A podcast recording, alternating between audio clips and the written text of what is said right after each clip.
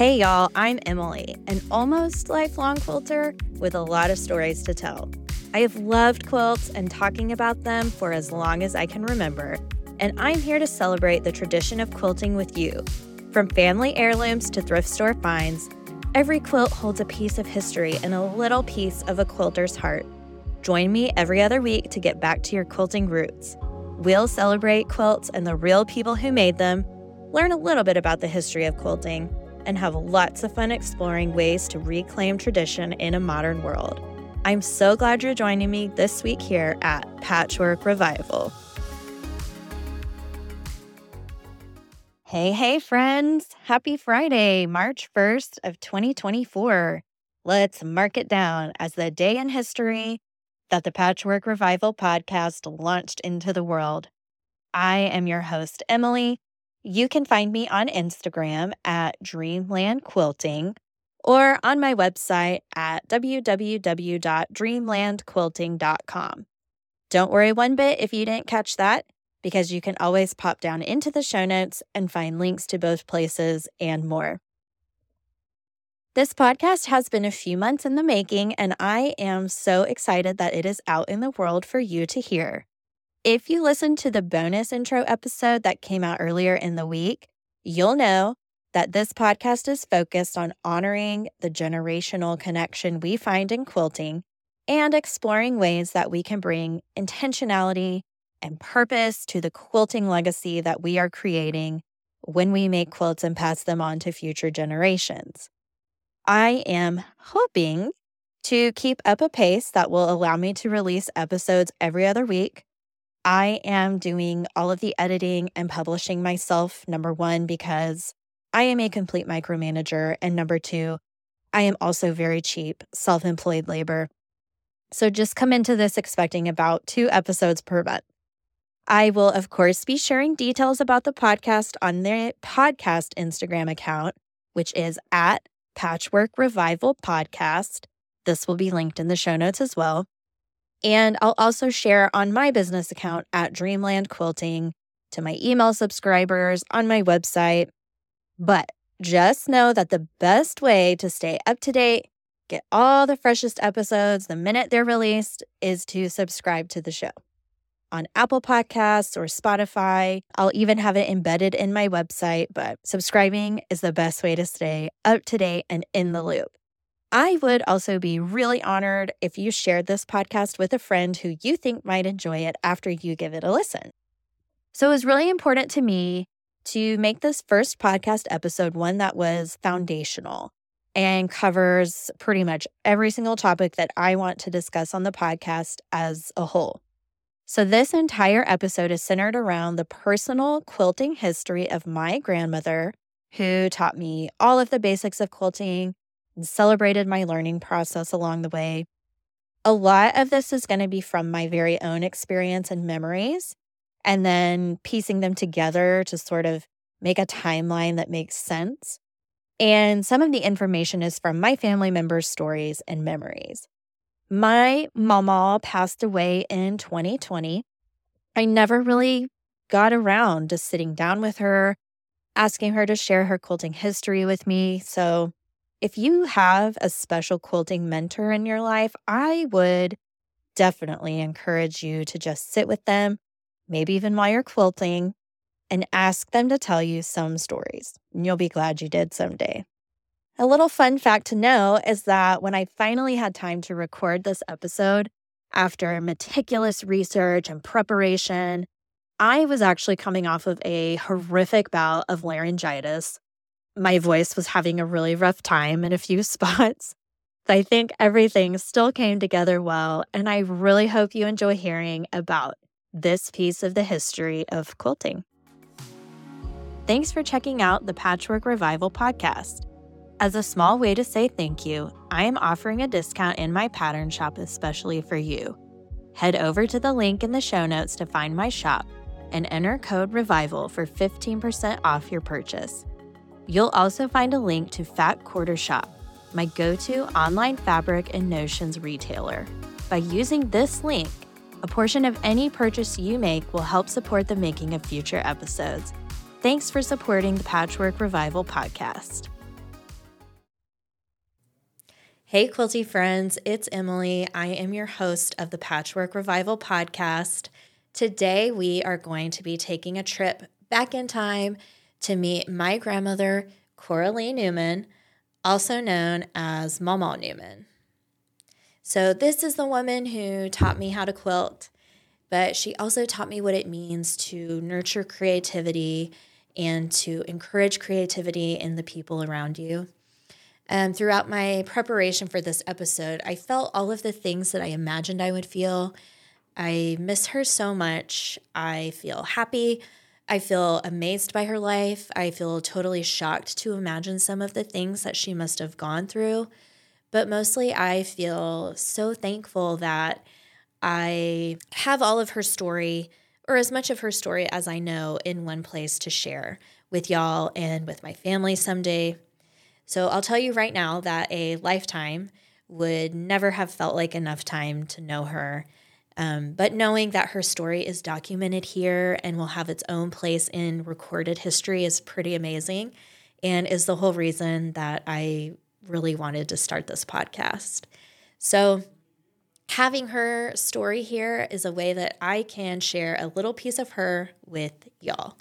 I remember her making quilts for as long as I can remember, but for some reason I really started identifying her as a quilter when I was probably eight or nine years old. Um, she was always working with her hands. She was always quilting, crocheting, embroidering, making bread. And some of my favorite memories of growing up are actually of quilting with her. I would try to go visit her for a weekend this summer. As I was growing up, I always lived at least probably seven or eight hours away from her. So I'd go for a week, and it would usually turn into almost a retreat where we would work on a project or plan a project, or she would show me some of her fabric, or she would show me the projects that she had been working on. And I just loved it. I loved hearing about her work and um, showing her some of my work. So I kept up my visits with her through college, med school, even when I was in residency and I lived in Kentucky. I still loved to come visit her and talk about our projects and our work. And even now, I still think about her when I quilt. She had such a full life. There's no way for me to cover it all here, and there's no way for me to even know everything, but I think this is a great start to sharing her story with y'all. So my mama was born in March of nineteen twenty-four, so it's immediately post-World War One that had ended in nineteen eighteen. The first radio address from the White House was happened, and um, I think I read somewhere that Rhapsody in Blue was first performed by George Gershwin, so that kind of gives a little setting for the time. So my mama was born in March of nineteen twenty-four in DeKalb, Texas. That's out in the sticks of East Texas. It's a very rural area, and I believe she grew up in a pretty agricultural family. Um, quilting was something that she did to keep warm and to have shelter. It was part of her ritual of daily life. I'm sure that she learned to quilt from her mother. My aunt and I have talked about it, and we feel pretty sure that that's the case. She was from a rural agricultural background, so extra money, extra time for quilting was just not a thing. I feel pretty confident that she learned to quilt from her mother sort of as a ritual, just a routine, a domestic sort of knowledge that just came at that time. They made quilts out of necessity to stay warm and to provide shelter. And I expect that, you know, her quilting continued through the nineteen thirties and nineteen forties as she grew. I know in the forties she married my granddad. They quickly had a baby. My uncle was three years old when my grandfather, Papa, got drafted into World War Two. He was stationed in Germany, and he left just before my aunt was born. So my mama was there with a newborn that was born after my grandfather left. She had a three-year-old. She was by herself. Of course, there was a community of women and her family, you know, nearby. It was different times, and people were in the same situation, but just imagining that really is shocking, and I, I have such an appreciation for her strength. My grandfather came home from the war as an alcoholic. I'm not going to go too much into that because I don't know that much about it. It's not something that she talked about, but I do know there was a really incredible redemption story there, and that's kind of beyond the scope of this podcast. But needless to say, when the family talks about it or describes it or remembers it, basically the way they describe it is that there were a lot of lean years during that time. So later in nineteen fifty-nine, what I do know is that their house burned down completely in a house fire. They lost everything. Thank God they were not home. It was my mama and papa, and then they had three kids at this time because my second aunt had been born. They lost quilts, they lost photos, they lost clothes, but their community rallied around them. One of my favorite stories is of how the church women gave their old quilts to them to help them get back on their feet, to help provide them with some shelter, some comfort during that time. Her last child was my dad, and he was born in nineteen sixty-two. Papa was working at the oil refinery in town. My dad had started grade school, so my mama started working as a teacher's aide in the nineteen sixties. The thing to know about my mama is that she loved reading, and if she was not quilting, she was reading to her grandkids. She loved reading, and she passed that on to a lot of us. In fact, I have a cousin who is a librarian, so she passed on so much more than her quilting legacy to each of us, and we all have our own sort of special connection and memories to her, which is pretty amazing because she has a lot of grandchildren. In nineteen eighty-five, my papa passed away of lung cancer. I never knew him, so my grandmother was widowed at this time. All of her children were grown. My dad, as her youngest, was in his twenties, and essentially she was volunteering as a hospice visitor where she would go visit hospice patients. She was very active in her church. She was a very devoted grandmother. She called us her pride and joy as her grandchildren. But throughout all of this and all of these years, she was making quilts as part of her daily life, and I expect also as a ritual of making and of using her hands. In nineteen ninety-three, she and a group of ladies from her church started a quilting group. They called themselves, I think, the Sunshine Quilters, but really she referred to them as the church ladies. So they met once a week as an all-day affair. So they would bring a potluck kind of style lunch and snacks. They would sit around a quilting frame all day and quilt a quilt by hand. They, once a month, would rotate where they would bring their own project, and then they would all quilt it together. So it was definitely a community effort, and I have a lot of quilts of hers that I suspect were quilted by this community. They would also put on quilt shows for their sort of local area where they would showcase their work. They made a quilt together as a group, and they would raffle it. And so they would raise money both by charging, I think, admission to their quilt shows, so I'm not sure of that, but also by selling raffle tickets.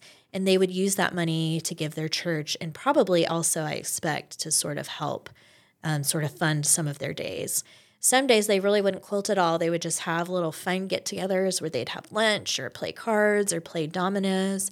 And she would host this um, sort of as a little retreat. So let's talk about some of her quilts. Some of the earliest quilts I remember associating with her were Christmas quilts.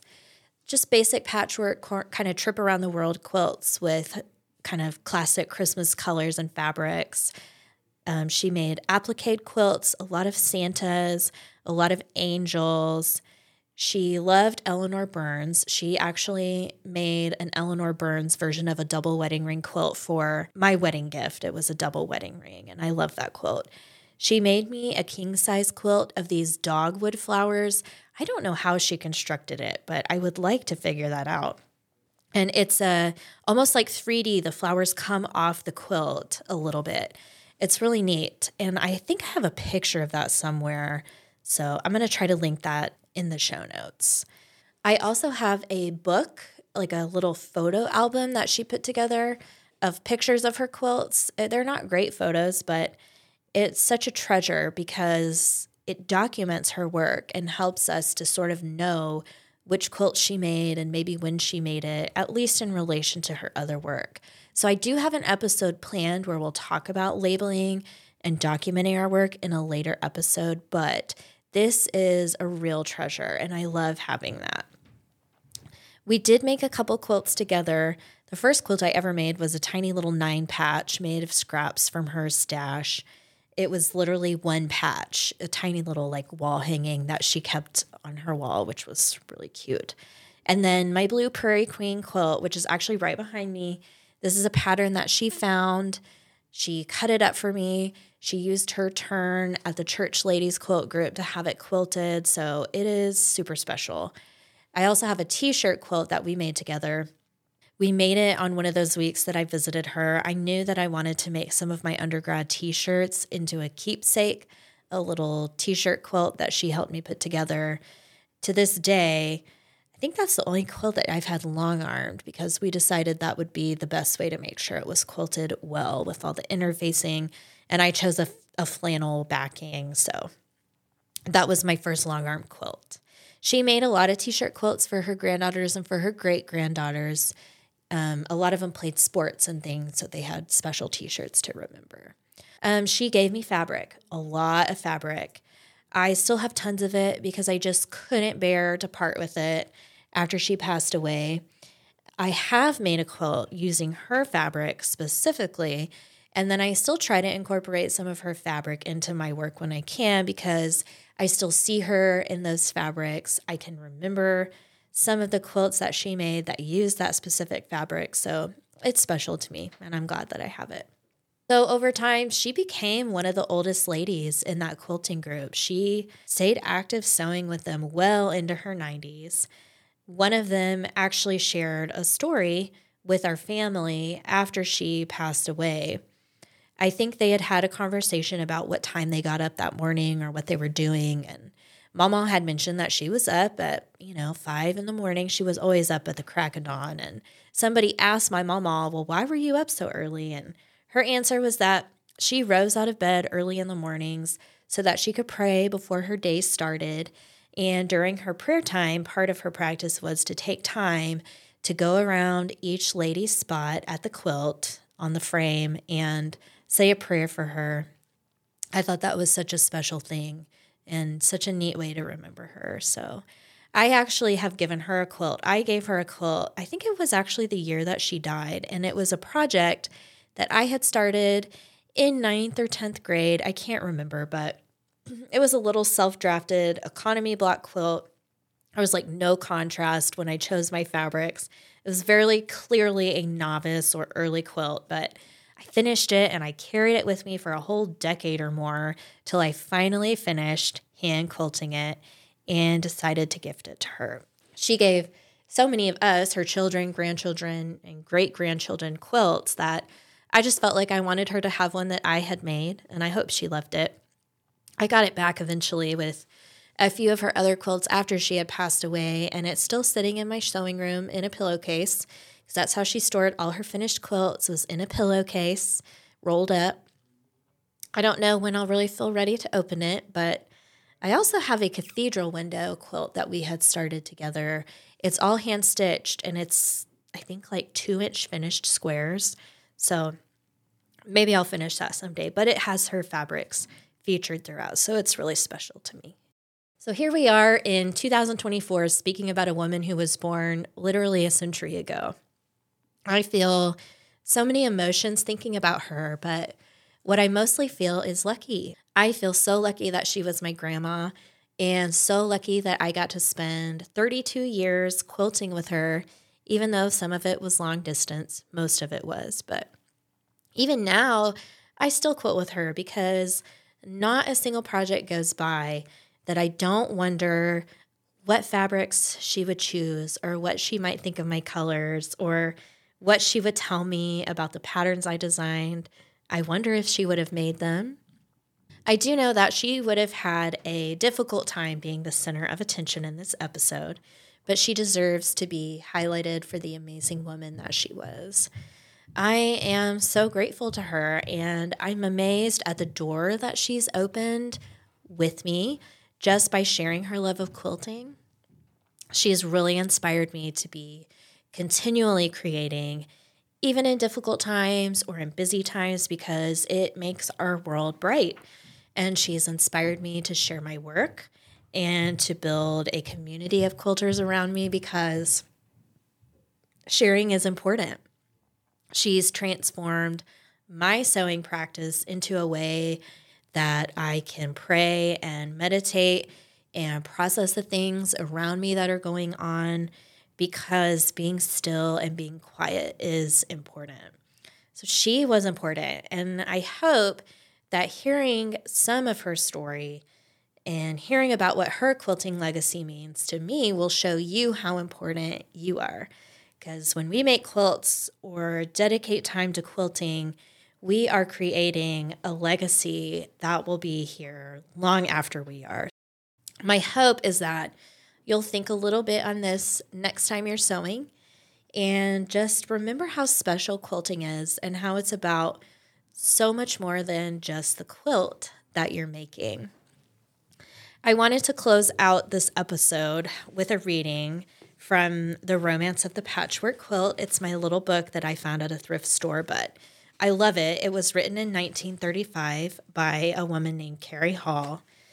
And I want to just read this. It made me think of my mama, because I know she was quilting, even as a child, through some really difficult times. The Great Depression, the World War.